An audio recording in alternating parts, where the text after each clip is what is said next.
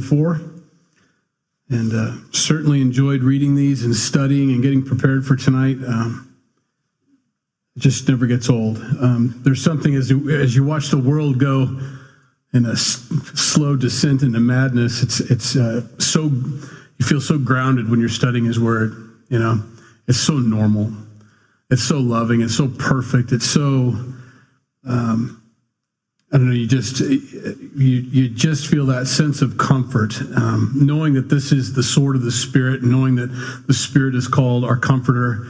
Um, it just it just does, and so I hope that you're comforted tonight as we get into this. Even though there's some contentions here with John the Baptist and calling them broods of vipers and things like that, it's it's uh, it's normal conversation. This is normal spiritual conversation that John goes through here tonight. And I think that surprises us sometimes as we get this funny shade of Christianity that just isn't true, honestly. Um, it's nice to read the Gospels and say, oh, so that's what it looked like on the ground, you know, um, ground zero when Jesus was walking the earth for three and a half years of ministry. This is what it looked like. And it was not necessarily the shade of Christianity that we see today and uh, and, and it, it makes me feel I don't know comfortable. So I know I've said that, but it just does. Let's pray. Lord, we thank you for your word. We thank you for your comforter, the Holy Spirit, who's sent to lead and guide us into all truth. We pray that you do that tonight as we surrender our hearts to you and open ourselves up to anything you have for us. Um, help us to know you better, Jesus, by the end of the night. In Jesus' name, amen. They've had quite a trip so far. Jesus um, makes uh, quite a trek from uh, Bethlehem to Egypt to Nazareth, and he's grown up now. It's it's a big gap here between chapters two and three. Not much is learned. Uh, uh we've got a, couple stories when he was 12, you know, when he uh, found himself separated from his parents on purpose. It was by design. Jesus had decided to stay in the temple and uh, the parents were frantically looking for him. You know, they'd lost God. it's not, oops. And uh, and they found him in the temple, and he says, "Where do you think I should have been? I'm in my father's house." You know, um, and and already at that time, at the age of twelve, Jesus knew who he was and what he was called to do. Now we're not Jesus. I understand that, but um, on a side note, I think that's important to know about our kids that they can know where they need to be and what they need to be doing for God by the age of 12.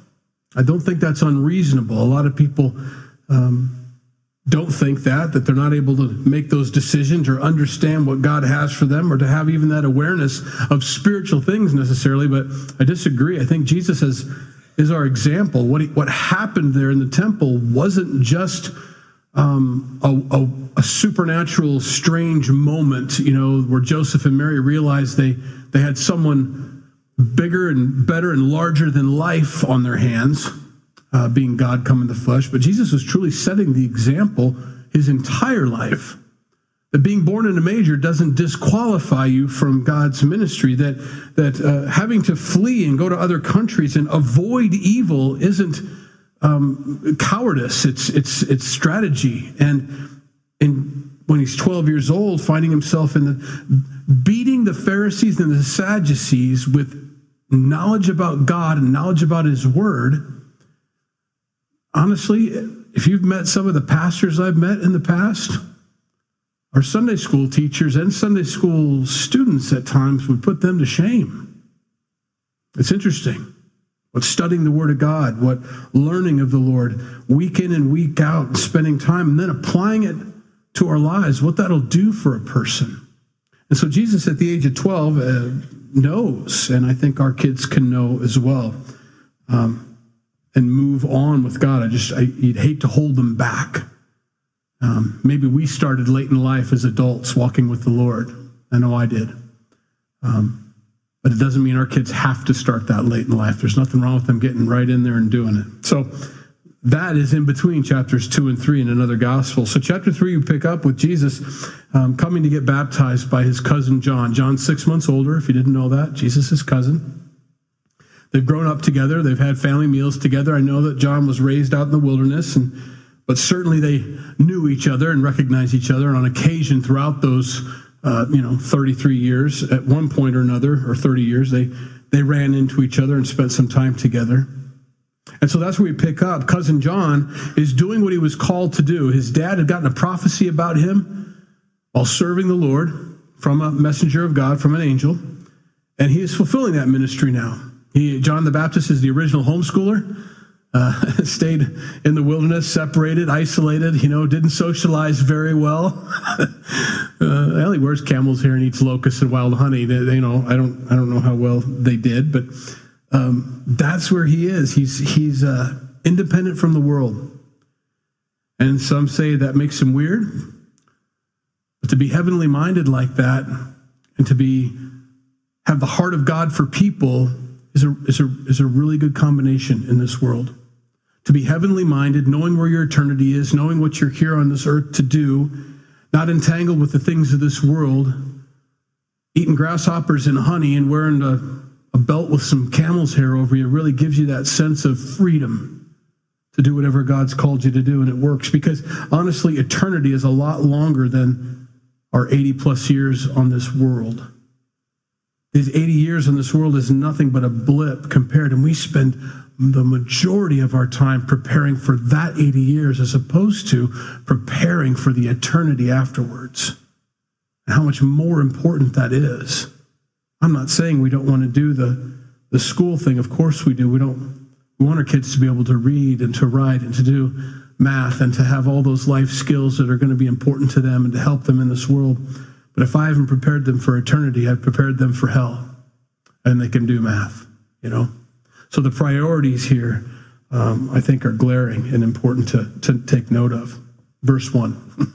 It's a long introduction, wasn't it? In those days, John the Baptist came preaching in the wilderness of Judea and saying, Repent, for the kingdom of heaven is at hand! Exclamation points. He was a yeller. For this is he who was spoken of by the prophet Isaiah, saying, The voice of one crying in the wilderness, Prepare the way of the Lord, make his paths straight. That's out of Isaiah 40. Now, John himself was clothed with camel's hair the leather belt around his waist, and his food was locusts and wild honey. Then Jerusalem, all Judea, and all the region around the Jordan went out to him and were baptized by him in the Jordan, confessing their sins. And that's what that looks like. That's what turning to the Lord looks like. That's what repentance looks like. Uh, because the kingdom of God is at hand, is what John would say, you need to repent. And repent simply means to turn around or turn the other direction. Very simple concept. God doesn't make it hard, He doesn't make it difficult. It just means you need to turn towards God. And in fact, that's what um, the scriptures tell us in Acts 20 20. Jesus, uh, Paul writing there, um, or Luke was writing, but Paul was the one speaking, said, I, I, I've told everybody that I know to repent towards God. Now, we learn to repent from sin, and that's true. But it's, it's, the, it's the same thing. To repent of your sin is to turn towards God. Um, and so that's what John the Baptist is saying. The kingdom of heaven is at hand. You need to repent. You need to turn towards God. You need to let him be your king. And once you have repented of your sins, once you've asked Jesus to be your Lord and Savior, you're a born again believer. He is your king. He's the ruler of your soul. You're in the kingdom of heaven. That's it. You're there. You're being ruled by your king at that point. Now, we are ambassadors here in a foreign land, this world, that's being ruled by another God, but we're serving our true God who will be with for eternity. And so, for those of us in the crowd here uh, tonight who have turned towards the Lord, you're being ruled by God. You're in the kingdom of heaven. You're just an ambassador at this point. And so, keep that in mind. It, it does help make decisions, it helps you walk each day as to how you should respond to people that I'm here to represent my king wherever I go. What I do, what I say, how I act, it all needs to represent my commander, my king, the one who rules over my soul. And so John's simple message was repent, for the kingdom of heaven is at hand. There's no more time to wait. Don't. He's, he's coming, he's here, it's happening. And so I want you to turn from that. And he's fulfilling a prophecy, Matthew wants us to know. This is the one that we've been waiting on. Now, if that's the fulfillment of that prophecy, I don't have time to go into it tonight, but that prophecy leads to another one, which leads to another one, which leads to another one. So once you understand that Matthew understood this prophecy, Isaiah chapter 40, verse 3, applies to Jesus Christ or applies to himself, he's the one doing it. John the Baptist is the one preaching these things. There can be no other. And therefore, all the prophecies assigned to this or connected to this have already been fulfilled. And uh, that's important because that means that if he wasn't the right one, then there, mean, there is no other one. There's no opportunity to get saved. Christ was, Jesus was the Christ. And if missed, then missed. There is no other to come after him. Now, he was wearing what he was wearing. They describe that to show that he has a lack of interest in the things of this world. It's just not, it's just not important to him. Looks like a prophet. Jesus at one point says that John was the greatest prophet that ever lived and never performed one miracle. Never one miracle. No signs, no wonders, just a powerful message, the truth, shared in love. And he told people to turn, turn towards God. Wearing the unusual clothes that he wear, you know, that he wore, some people were drawn to his unique appearance. And a couple times, who, who did you come out to see? A, a, a reed blowing in the wind? You know, have you come to look at the spectacle that I am? Or did you come to get saved? And he was never afraid to call people on that. I think I get afraid to call people on that sometimes. And, and John would call them on that. He calls out the disciples here as these people are coming and confessing their sin and getting baptized. And there's a question about that. What is water baptism? What's the point of this? Water baptism, the water represents the ground, and we know that, I think. Everybody knows that, but I, will hopefully give you a different, little more insight into this. Why the Jordan water? Why is that important? I mean, you could get baptized in any water, don't get me wrong. Uh, when Philip baptizes the Ethiopian eunuch, he said, There's water. What prevents me from being baptized? Nothing. Just any body of water is fine. But the Jordan has some specific um, implications. When the nation of Israel was brought out of Egypt, they went through the Red Sea, but they also came all the way around from the east to come across this Jordan River into the promised land. And so what was supposed to happen at that Jordan River crossing was this is the death of your old life. This is the beginning of your new life. And so many stopped right there and would not go to the new life, would not die to themselves, would not trust in the Lord and walk by faith and let God win their battles and let God provide for them and let the Lord, you know, do all the things he had planned for them. And they would stop there. First time they came around, the 12 spies went in, and two spies, Caleb and Joshua, were like, Man, we should go. This is great. God is with us. And the other 10 said, No way. And the people sided with those 10 spies, and the whole nation of Israel wanders around in the wilderness over here, unwilling to die to themselves and trusting in God. And the world is like that. They're over here, they're wondering. This is an important step to go through this Jordan. It's an important step to go into the water and come back out of the water. It's an important step to die to yourself. A lot of times you'll get people that consider the water baptism a second chance or a third chance or a fourth chance, and they get baptized and they get baptized and they get baptized over and over again, when really you're just in rebellion in the promised land. Only need to be baptized once. You're saved. You're born again. Now you're just messing up. And you need to get things right and turn back to the Lord. You don't need to go back over the Jordan and try this again. Maybe it didn't work. Uh, uh, that's not it. Uh, you've made a decision that I'm no longer going to live for myself and trust my own instincts. I'm going to die to myself through the Jordan River, being baptized, and come out on the other side and walk in the Spirit, that I might not fulfill the lusts of the flesh. That's that turning towards God, turning away from sin. If I'm walking in the Spirit, I don't fulfill the lusts of the flesh. We spend a lot of time worrying about not sinning and less time worrying about just walking with the Lord. Or if I just focus on walking with the Lord, I'll find myself not sinning. It's very simple. Idle hands are the work of the devil, right? Or the, the devil's, I don't even know the phrase anymore because it's not biblical, but we use that and it's true in a sense that when I'm not doing for God what He's called me to do, and I find myself idle spiritually or physically, I find myself doing the work of my flesh or the enemy, Satan himself. And so we walk in the Spirit. So they confess their sins. They know they're rebellious. They know they've been away from God. They are turning away from their sin. They're walking towards the Lord. They're being baptized, confessing their sin, and coming out of the water. And they're coming from all over the place from Jerusalem, Judea, all the regions around the Jordan. They're all coming. Convenience wasn't an issue for them. I'll, I'll get baptized as soon as John comes a little closer to Jerusalem, or I'll, I'll do this when, when it's a little more convenient. He's, he's kind of out there. I mean, does he have a tour? Is he stopping in Bethlehem anytime soon? Is he stopping in Caesarea Philippi? Is he, is he, is he moving around, or is he just going to stay in that one location? I have to go down there to see him? That wasn't an issue. It was that important to them that they go see this one crying out in the wilderness and to return to the Lord, to go back to him. There needs to be a little bit of effort. There needs to be a heart and a desire to go that far, you know? It doesn't have to be convenient. Verse 7.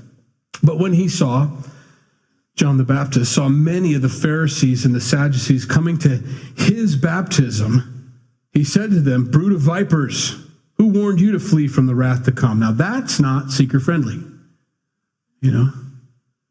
Aren't you excited that these guys are there? There must have been something about their mannerisms where they weren't getting down into the water at all. They were just observing, they were just watching, and maybe in some ways intimidating.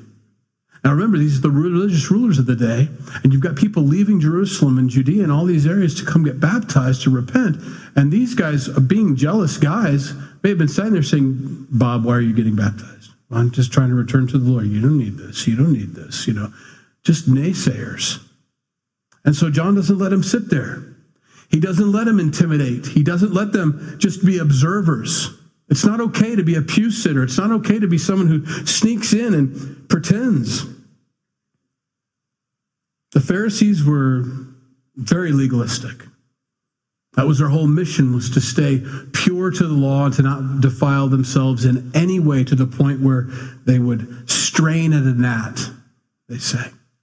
You'll choke on a camel, but you'll strain at a gnat. In other words, um, they had so much other sin in their lives, but if they found a bug flying into their mouth, they'd spend all day just trying to choke it out so the world around them could see that I'm still kosher. I haven't eaten anything that creeps or crawls upon the earth. Very dramatic, you know, in their legalism. And they thought that's what brought them closer to God, their ability to keep the law. And we still have that mentality around us today. The Sadducees are an interesting group. They didn't believe in many of the things we believe in. They didn't believe in mainly the resurrection. And I'm going to let that sit there for a little bit because you're a part of a religious system that thinks when you die, you just turn to worm food and there is nothing after death. And yet you spend your whole life worshiping a God that you won't even know existed once you die because you turn to nothing. You evaporate. You become, well, annihilated, is what they believed. So there was no there was no understanding of, of the resurrection. So these two groups that didn't get along with each other at all, they were at odds with one another all the time, were coming and sitting at these baptisms, and John calls them on it and says, I don't think this is appropriate for you guys to be sitting here just watching. Who told you to come here? Therefore, if you're going to be here, therefore bear fruits worthy of repentance. Don't tell me that you're out here. Don't tell me that you're right with God. Show it through the fruit of your life. And do not think to say to yourselves, We have Abraham as our father. For I say to you that God is able to raise up children to Abraham from these stones. When you say that, you're no better than the stones. So now what do you have? At one point in Scripture, it tells us that um, well, they believe that Jesus is the Messiah. He says, well, even the demons believe and tremble. Even the demons know that much.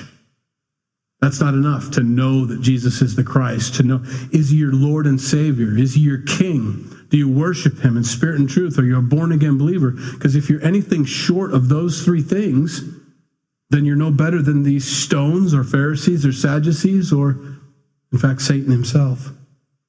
Something has to change. This is the message that I needed to hear when I was growing up. I grew up in a church that just assumed that after christening, you're saved. That was it. There's nothing more to it. We made you a member of the church when you were a little baby, when you didn't have a choice. And I grew up knowing that and understanding that and believing that. Until finally, I had a brother who was a Baptist pull me aside and night after night in a very loving way, well, as loving as he could come up with anyway. Why do you think you're saved? You called me out on it. I don't know. I just, I am because I got baptized. That's not what saves you. I mean, there's, he wasn't, you know, polished at all, which is good. But I'd lay in bed thinking about that. And well, I guess I never thought I needed to do anything other than that. And there was this moment with this guy that God had roomed me with wake me up. And that's all John's trying to do wake up. Now, some of these guys are going to get it.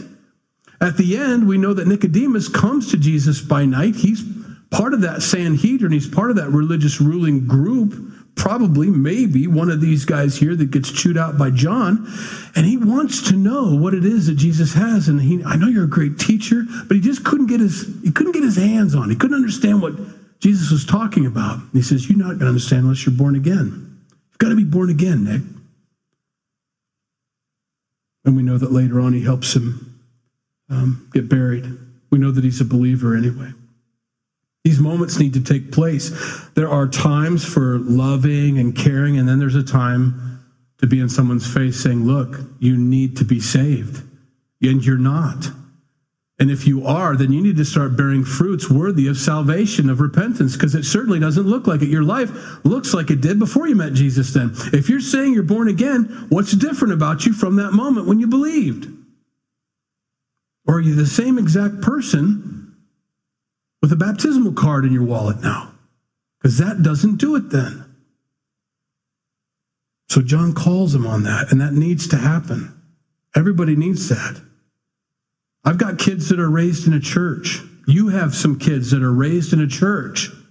We best be careful that we don't think that that saved them. They're as much a heathen and an unbeliever and going to hell as anybody else in the crowd that walks in off the street. Just because they attended Sunday school doesn't mean they're a born again believer. They personally have to make that decision to accept Christ. They need to see for themselves that I am not who I'm supposed to be in Christ. They need to bear fruits worthy of repentance. They need to look like people who love God and walk with God, and not when they're seen by mom and dad, but all the time in their lives. A devotion and a passion and a love for God. That needs to happen. This is for everybody. Anyway, you're no better than stones, John says in his beautiful message of salvation to the Pharisees and Sadducees. And even now, the axe is laid to the root of the trees. Therefore, every tree which does not bear good fruit is cut down and thrown into the fire. I indeed baptize you with water into repentance, but he who is coming after me is mightier than I, whose sandals I am not worthy to carry. I will be ba- he will baptize you with the Holy Spirit and fire. Lots of baptisms in the Bible. Water baptism is one of them, but being baptized with the Holy Spirit is another. Being baptized with fire is another. What's that all about? Well, I think Peter alludes to that. Don't consider it strange when fiery trials come upon you, which are meant to refine you. They're supposed to be there. I need you to be harder. I need you to be more sharp, God says. And as a wonderful blacksmith, he knows how to do it. Sometimes it's the hammer, sometimes it's a, a sharpening, sometimes it's heat. But whatever he does, he does for our good. It's a lot of baptisms, John says. I'm just doing the water one, but there's someone coming after me that's going to baptize you with the Holy Spirit. His winnowing fan is in his hand. He will thoroughly clean out his threshing floor and gather his wheat into the barn, and he will burn up the chaff with unquenchable, unquenchable fire. This is all said to the Pharisees and the Sadducees at the time. They're the ones, they're the audience. Now he's got a quite a crowd probably listening to him chew these guys out publicly which they've never heard before either. All the people getting baptized, watching John saying, John, easy, man. I wonder if John's speech was a little too emphatic for some of the people out there. A little too pointed, a little too harsh, a little too sharp. Certainly, he's felt that pressure. He doesn't care. He's got to say what's on his heart. He has to say what God's called him to do, what God's called him to say. He has to do it. And for some, it'll be too much. Jesus mentioned about drinking his blood and eating his flesh, and he lost all of his disciples except for 12. This is a hard saying, they said. Even Jesus oh, went overboard there. What are you talking about? Now, you need to know Jesus well enough that if he says something that seems strange or harsh to you, knowing that he's not, stick around and maybe he'll define it for you, help you understand it, give you an interpretation. And so he looked at Peter and the other 12 guys. He says, You guys going to leave also? And they said, Where are we going to go? You have the words of eternal life. In other words, uh, we would, don't know what you're saying either. We're no better than they are. We don't get it. But we know that if we stick around, it's the right thing to do. And sure enough, the next chapter, he explains it. It's my broken body given for you. This is the blood of the new covenant. You have to eat this new broken body. You have to understand that my body has to be broken. You have to drink and absorb the fact that my blood has to be shed for your sins. You need to get that into every area of your life, you know? But for 70 of them, they all had to walk away. John is going overboard here. It's a lot to take in. He's telling them there is a difference between wheat and chaff, and you're the chaff right now. You're the ones going to the fire, you're the ones going to hell. And the wheat's going to stay. He made a distinction between those getting baptized and those sitting on the sidelines wondering what in the world are these people doing? Sometimes it's hard to be a spectacle. Sometimes it's hard to be the one in the water in this world. Sometimes it's hard to be the one carrying the torch. Because you get some people that just love the light and are drawn to it. And you got others wondering, what in the world are you doing? And they look at you. But you have to remember who they are. They're the Sadducees. They're the Sadducees. They're the Pharisees. They're the ones that think they know better and they don't. They're, they're the most lost in the crowd because they don't even know they need to get into the water. See? Anyway, there's someone coming. Well, here he comes. Verse 13. Then Jesus came from Galilee to John at the Jordan to be baptized by him. And John tried to prevent him, saying, I need to be baptized by you. And are you coming to be? Now, I don't know what baptism he's talking about except water baptism because John was filled with the Spirit from the womb. Remember that? Leaping for joy in her womb when she met Mary, and uh, Mary had Jesus in her in her womb as well. And John's already getting Pentecostal inside the womb, you know, jumping around and leaping and getting excited. But John felt very uncomfortable baptizing Jesus with water. He's like, wait a minute, wait a minute.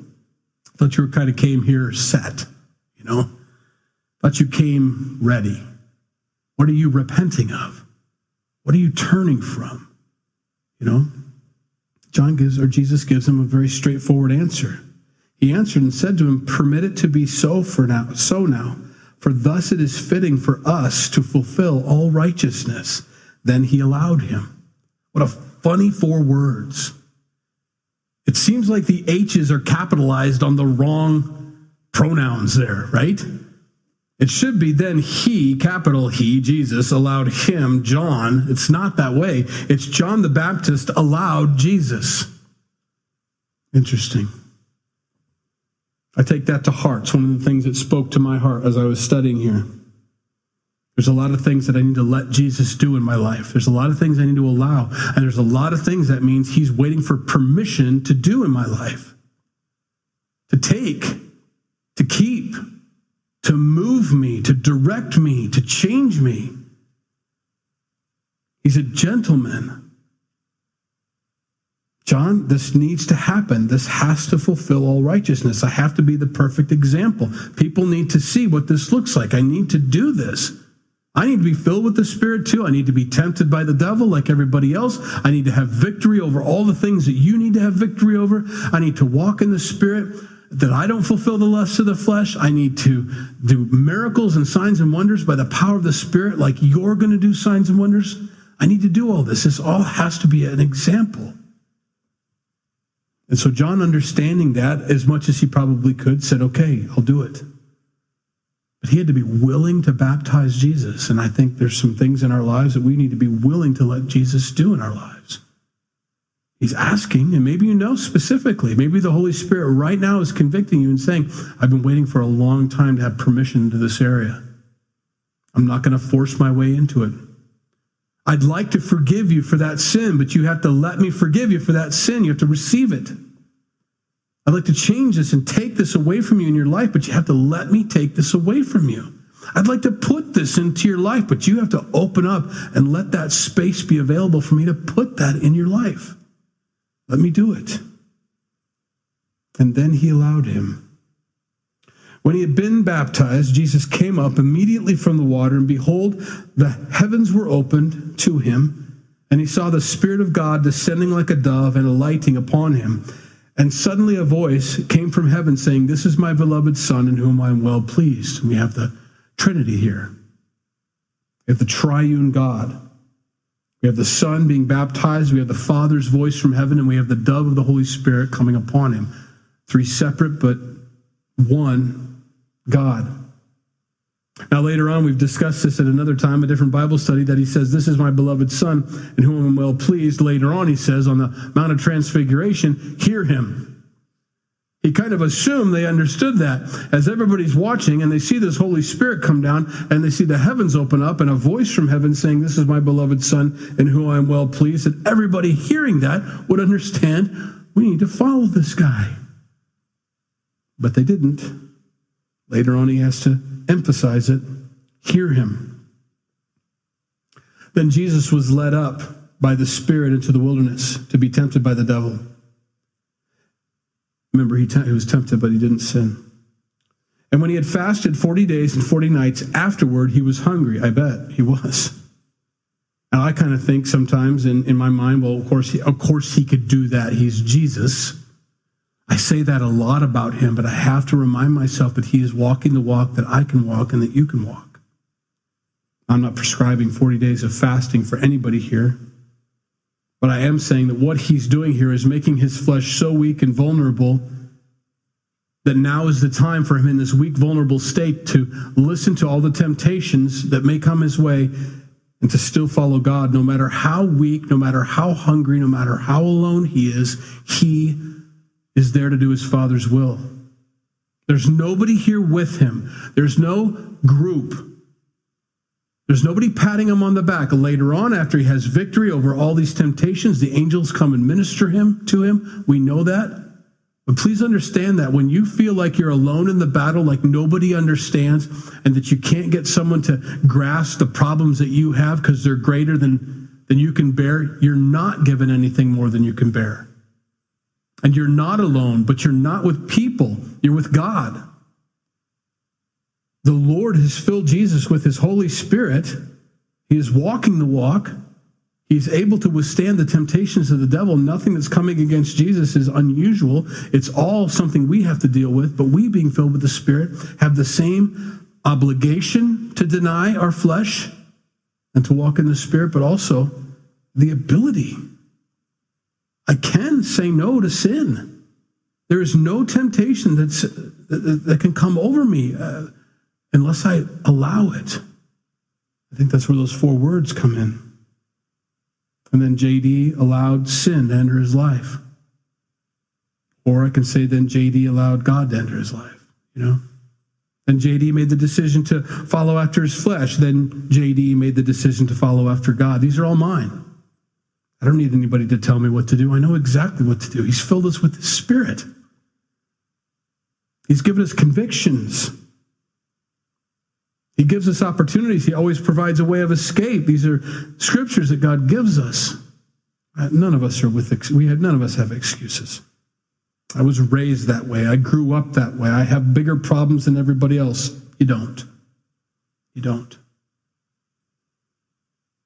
Anyway, he's at his weakest point physically.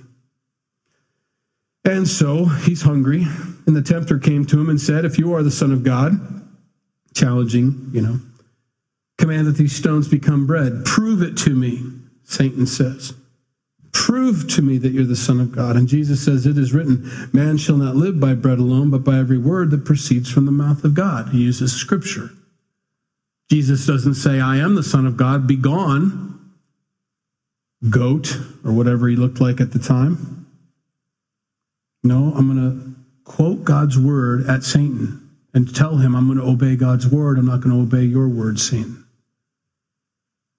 The thing that sustains me is not the food that I could make out of this stone. The thing that sustains me is God's word. That's what sustains me. Then the devil took him up to the holy city, set him on the pinnacle of the temple, and said to him, If you are the Son of God, throw yourself down, for it is written, He shall give his angels charge over you, and in their hands they shall bear you up. True, it does say that. Devils figured it out, lest you dash your foot against the stone. Fine, we're going to use God's word. I know his word better than you do. Probably not, Jesus wrote it, but for us, Satan knows God's word better than we do. He's not surprised. And so I'm not surprised when he uses God's word and twists it for his own advantage here. Okay, okay, we're using God's word. Well, throw yourself down if you're the Son of God, because it says that he's going to protect you. Well, you must need to be protected from something. Why don't you give him something to protect you from and throw yourself down and prove it? Let's see these angels pop out of nowhere and keep you from hitting the ground. And Jesus said to him, It is written again, you shall not tempt the Lord your God. That's something I struggled with for a long time. You know, I make the joke about David kind of throwing himself into harm's way to see if God will protect him or so. David didn't just look for adventure in spirituality and decide, I'm going to see what God will do for me here and dive in. He did it on purpose because someone was in trouble. Sheep were getting eaten, so I throw myself into harm's way to protect them. There was a need, there was a necessity. I didn't think of myself, I only thought of those victims. And so I stepped in, and God gave me victory. It's a big difference than just spiritual thrill seekers, you know. You think about the guys down in the Ozarks that are playing with rattlesnakes and, and drinking, you know, whatever they were drinking to see that. See, no, no, no viper's gonna. I don't know what accent they have, but it had to be a dumb one. Um, and I, and I and I'm not afraid to say that about them. That's that's tempting God. That's taking something from Scripture. Some guy at that church decided to read one passage that says the vipers won't hurt us, and no, if you drink any poison, it won't hurt you. Therefore, let's see. No, that's not what it means. It's like David.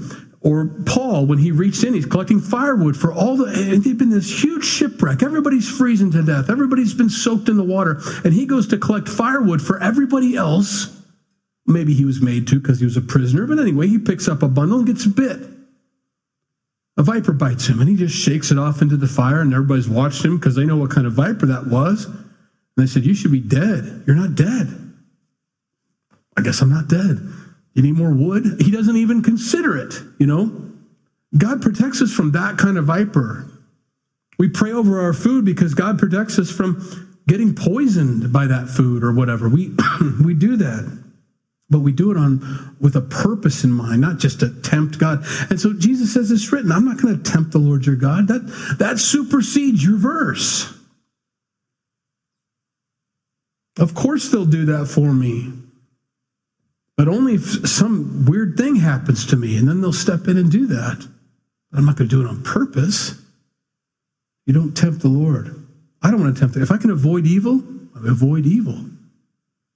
If I can avoid traps and snares that Satan lays out for me, I don't try to tiptoe through them or jump on top of them and see this, this thing can't get me. Oh, I walk around it. I learned that. Again, the devil took him up on the exceedingly high mountain and showed him all the kingdoms of the world and their glory. And he said to him, All these things I will give you if you will fall down, fall down and worship me. And Jesus said to him, Away with you, Satan, for it is written, You shall worship the Lord your God, and him only you shall serve. And the devil left him, and behold, angels came and ministered to him after all that. After. Now, many things here, and, and, and, if you've been studying God's word for any amount of time, this is maybe one of the things you've run across, but we'll do it again. Jesus doesn't say to him, You don't have the authority to give me these things. He doesn't question that about him because Satan does have the authority to give the kingdoms of this world to whomever will worship him. The God of this age, the God of this world, the God of the air, okay? Several times in scripture tells us Satan is the ruling force on this earth right now. We live in a dark, depraved world. I think we know that. And that's why we're called lights in this dark, depraved world. It's not because this is a godly world and we're just bright lights in this godly world. No, it's a dark world ruled by Satan at this time. And Jesus is coming back, and the brightness of his glory destroys everything and brings about his kingdom and everlasting peace, you know. And so Jesus doesn't challenge the fact that Satan can do that, and nor should we be surprised when we see nations doing the bidding of Satan. Oh, I can't believe they wrote that executive order. I'm not surprised in the least. I'm surprised they didn't do it 20 years ago. I'm surprised they waited this long. It's just darker and darker, and it makes you stand out more and more. No, his response was very simple away with you. I'm not worshiping you, no matter how dark this place is, no matter how hungry I am, no matter what you can offer me. I don't do this for my glory. That would bring me glory temporarily, but bring you honor you don't deserve. And I'm not going to do either of those two things. And so, no, I'm going to go the way that God's called me to go. You could avoid the cross if you just bow down and worship me. And that's a temptation, isn't it? You can still be in favor. You can still be blessed. You can still have all these things. Just don't worship God, worship me. Because what God has in store for you and for me is a cross that we have to bear. And we bear that cross because God's worthy of bearing that cross. And that's what Jesus says to him Away with you, Satan, for it is written, You shall worship the Lord your God, and him only you shall serve. And he left. He did. Resist the devil, and he'll flee from you, James tells us. But you got to resist. Verse 12. Now, when Jesus heard that John had been put in prison, he departed to Galilee, leaving Nazareth. He came and dwelt in Capernaum, which is by the sea in the regions of Zebulun and Naphtali, that it might be fulfilled which was spoken by Isaiah the prophet, saying, The land of Zebulun, the land of Naphtali, by the way of the sea, by the Jordan, of Galilee and of, of the Gentiles, the people who sat in darkness have seen a great light, and upon those who sat in the region of shadow and de- of death, light has dawned. Okay, and that's a that's a passage out of Isaiah 9, verses 1 through 2. So when he went there, that fulfilled that scripture. Notice how Matthew's taking us all the way through these prophecies Bethlehem, Egypt, Nazareth, and now Zebulun and Naphtali, and all these things are being fulfilled. From that time, Jesus began to preach and to say, Repent, for the kingdom of heaven is at hand. Interesting. Same message. Still what he does, still calls us. And Jesus walked by the Sea of Galilee, saw two brothers, Simon called Peter and Andrew his brother, casting a net into the sea, for they were fishermen. Then he said to them, Follow me, and I will make you fishers of men. They immediately left their nets and followed him. They were kind of ready, they were prepared.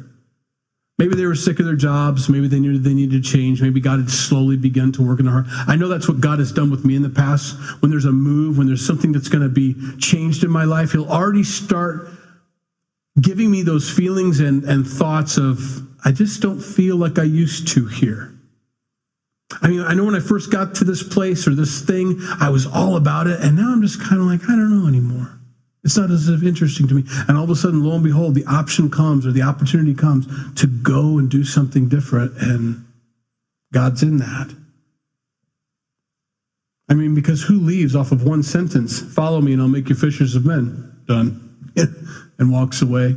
No 401k plan, no, no assurances of financial security. They immediately left their nets and followed him. And going on from there, he saw two other brothers, James, the son of Zebedee, and John, his brother, in the boat with Zebedee, their father, mending their nets, and he called them. And immediately they left the boat and their father and followed him. Hard thing to leave parents. It's a hard thing to leave family businesses or whatever it may be. It's a hard thing when you do something different than what the family's used to. Imagine, imagine their dad sitting in that boat. Where are you boys going? Uh, you know, because dad didn't follow, dad stayed. Hard. Nevertheless, they went anyway. I, I can't worry about the feelings of relatives. I love them. I want them to understand. I want them to have the same heart that I do for God. I want them to be led of the Spirit in their own way. You know, in other words, the way God leads them, that's the way they need to go. And I need them and I hope for them to understand what God's leading me to do. But it's not required. And many times in Scripture, you'll find that people get at odds with relatives when they decide to follow hard after Jesus. And the relatives don't quite get it, they don't quite understand it. What is this? They don't know what to say. All I know is I have to go, Dad. We have to go. And he, they do. But it left Dad bewildered, you know, because he doesn't follow after them. He could have gone too, but he doesn't for some reason.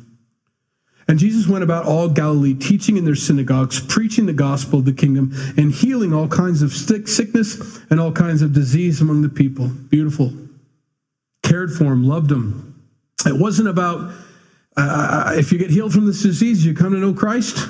There's no bargaining. It was just, you have a need, you're hurting. I want you to be well. He would heal people that would rat him out Remember the guy caught at that pool who was sitting in the way back, and whenever the angels stirred the water, they'd all gimp down to the water to see who could get in there first to get healed. And this guy was clear at the top of the hill. And, and what are you doing back here? Why don't you? Try? Well, every time I try to get to the water, people get there before me. Well, that and you're 5,000 steps from the pool why don't you rise and take up your bed and walk? I got an easier way. You don't have to get down there. Why don't we just do that right here? And he picks up his bed and he walks. And as soon as he gets called out for it, he rats Jesus out. He must have had some kind of gig going on up there. We have it from up here, I get alms. I get people dropping coins in my hat, you know? I don't want to throw him under the bus, but he throws Jesus under the bus. And Jesus doesn't heal people because they're going to do the right thing. He just he just does. He just heals them. And he's healing all these people because they're in need. He saw he has compassion for them. All kinds of sickness, all kinds of disease. Then his fame went throughout all Syria. And they brought to him all the sick people who were afflicted with various diseases and torments, and those who were demon possessed, epileptics and paralytics, and he healed them. Great multitudes followed him from Galilee and from Decapolis, Jerusalem, Judea beyond the Jordan. There was something about him, and it wasn't just for the healings. Some of them were just coming for the healing. Some were just coming for the food, five loaves and two fish kind of folks. Neat miracle and see if he'll do another trick, you know, kind of thing. That kind of following of Jesus. See what's next on the supernatural front. But many were touched and changed because of the compassion. Not a lot of compassion back then in a lot of ways. So many sick people, it's kind of hard not to just say, there's another sick person. There's another person sleeping on the street. There's another person. I mean, to the point where you're just numb to it, you know? Sometimes us rural folks, we, we, we hear these stories about the city folk and how somebody's getting beat up on a train someplace and people stood there and watched and didn't do anything about it. We're like, who does that? They see it all the time. Like there's another person. If I stand up, I'm going to be beat too. I just want to go home and have my ramen noodles, and I just want to get on with my. They're depressed. They're lost. They're hopeless. They just have lost that humanity, that compassion. We still have that around here. But I wonder how long I would have it if I lived there and saw the guy sleeping on the cardboard box every single day asking for money. And at first, yeah, boy, I'd really like to help him get out of this horrible situation. But every time I give him money, I see him back here again with vodka. And it's like, okay, whatever. And that guy over there, I don't know his story, but he'll probably buy vodka too. And pretty soon you just go buy them all, and they're all the same to you. You know, that's the kind of world they're in right now. The sick are there, the poor are there, the, the compassion is gone. And here comes Jesus Christ the Son of God, stepping into this lost, dying, aching for hope, horrible world. And all he can see is wounded sheep. It's all he sees. They need help. They need me. Oh man, don't feel like that. I don't want you to be sick anymore. You have your sight. You can hear again. Get up. Take your bed. No more paralysis. No more begging for money. You demon, get out of here, demons. Go into some pigs. You know, that's all he saw. Constant ministry, constant love for people, whether they followed him or not afterwards. I don't know if I should buy him a sandwich. I don't know if I should give them money. I don't know what they're going to use it for. It's not your problem. It's not your problem. It's that humanity trying to come out of you, that first instinct. And then our flesh or then our mind or something gets in the way and we step back and say, But I don't want to be dumb. I don't want to be foolish. I don't want to be an enabler. I mean, there's a whole bunch of things the world gives us to stop us from doing what that first instinct was. got to be led of the Spirit. I think that's one of the keys. One thing that I know we got to wrap it up, but one of the things God has been showing me the last week, especially, is generosity. And I don't know why. It doesn't seem to make any sense to me. And I'm not talking about tithing. Believe me, I'm not talking about the tithe box at all. I'm talking about just being a generous person in this world. The world is pulling in. They're grabbing their wallets, they're pulling into whatever it is that they own, that they have, that they can control. And there's none of this, there's just very little of this going on right now. I would just encourage you pray on it, whatever, but just be that generous person, whether that's your time, whether that's opening yourself up emotionally to people and let them and helping them by bearing their burdens with them and listening to them. It could be financial, but I don't know that that's the only reason. It could be a lot of things, but being generous and keeping that generous, soft heart, which is what we're seeing here. That's what we're seeing in Jesus right now is he's touching all these people there's nobody I won't touch. There's nobody I don't want to help. There's nobody I, you know, I'm into everybody kind of thing. I want to bless them. I want to be their help in their time of need. It's the loving kindness of Christ that leads people to repentance. It just encourages us all to be generous people in every area of our life, however the Holy Spirit leads you. Anyway, I know that's what he's speaking to me personally. And I'm trying to figure out what that looks like, you know, um, every day. So let's pray. Lord, we love you and we thank you for your word. We thank you for Jesus, his heart, his love, his compassion, his adoration and devotion to you and to your will. Um, only thinking about others and only thinking about your will for his life and to, to do your will on this earth. That's, that's what he said, my, said, do my father's business, to be about my father's business. Lord, I pray the same for us. Help us to be about your business down here. And your business is ministering to people to serve them. Help us to be generous when we're serving God. In Jesus' name we pray. Amen. Have a good night, guys. If you need prayer before you go, please come up. Be glad to pray with you.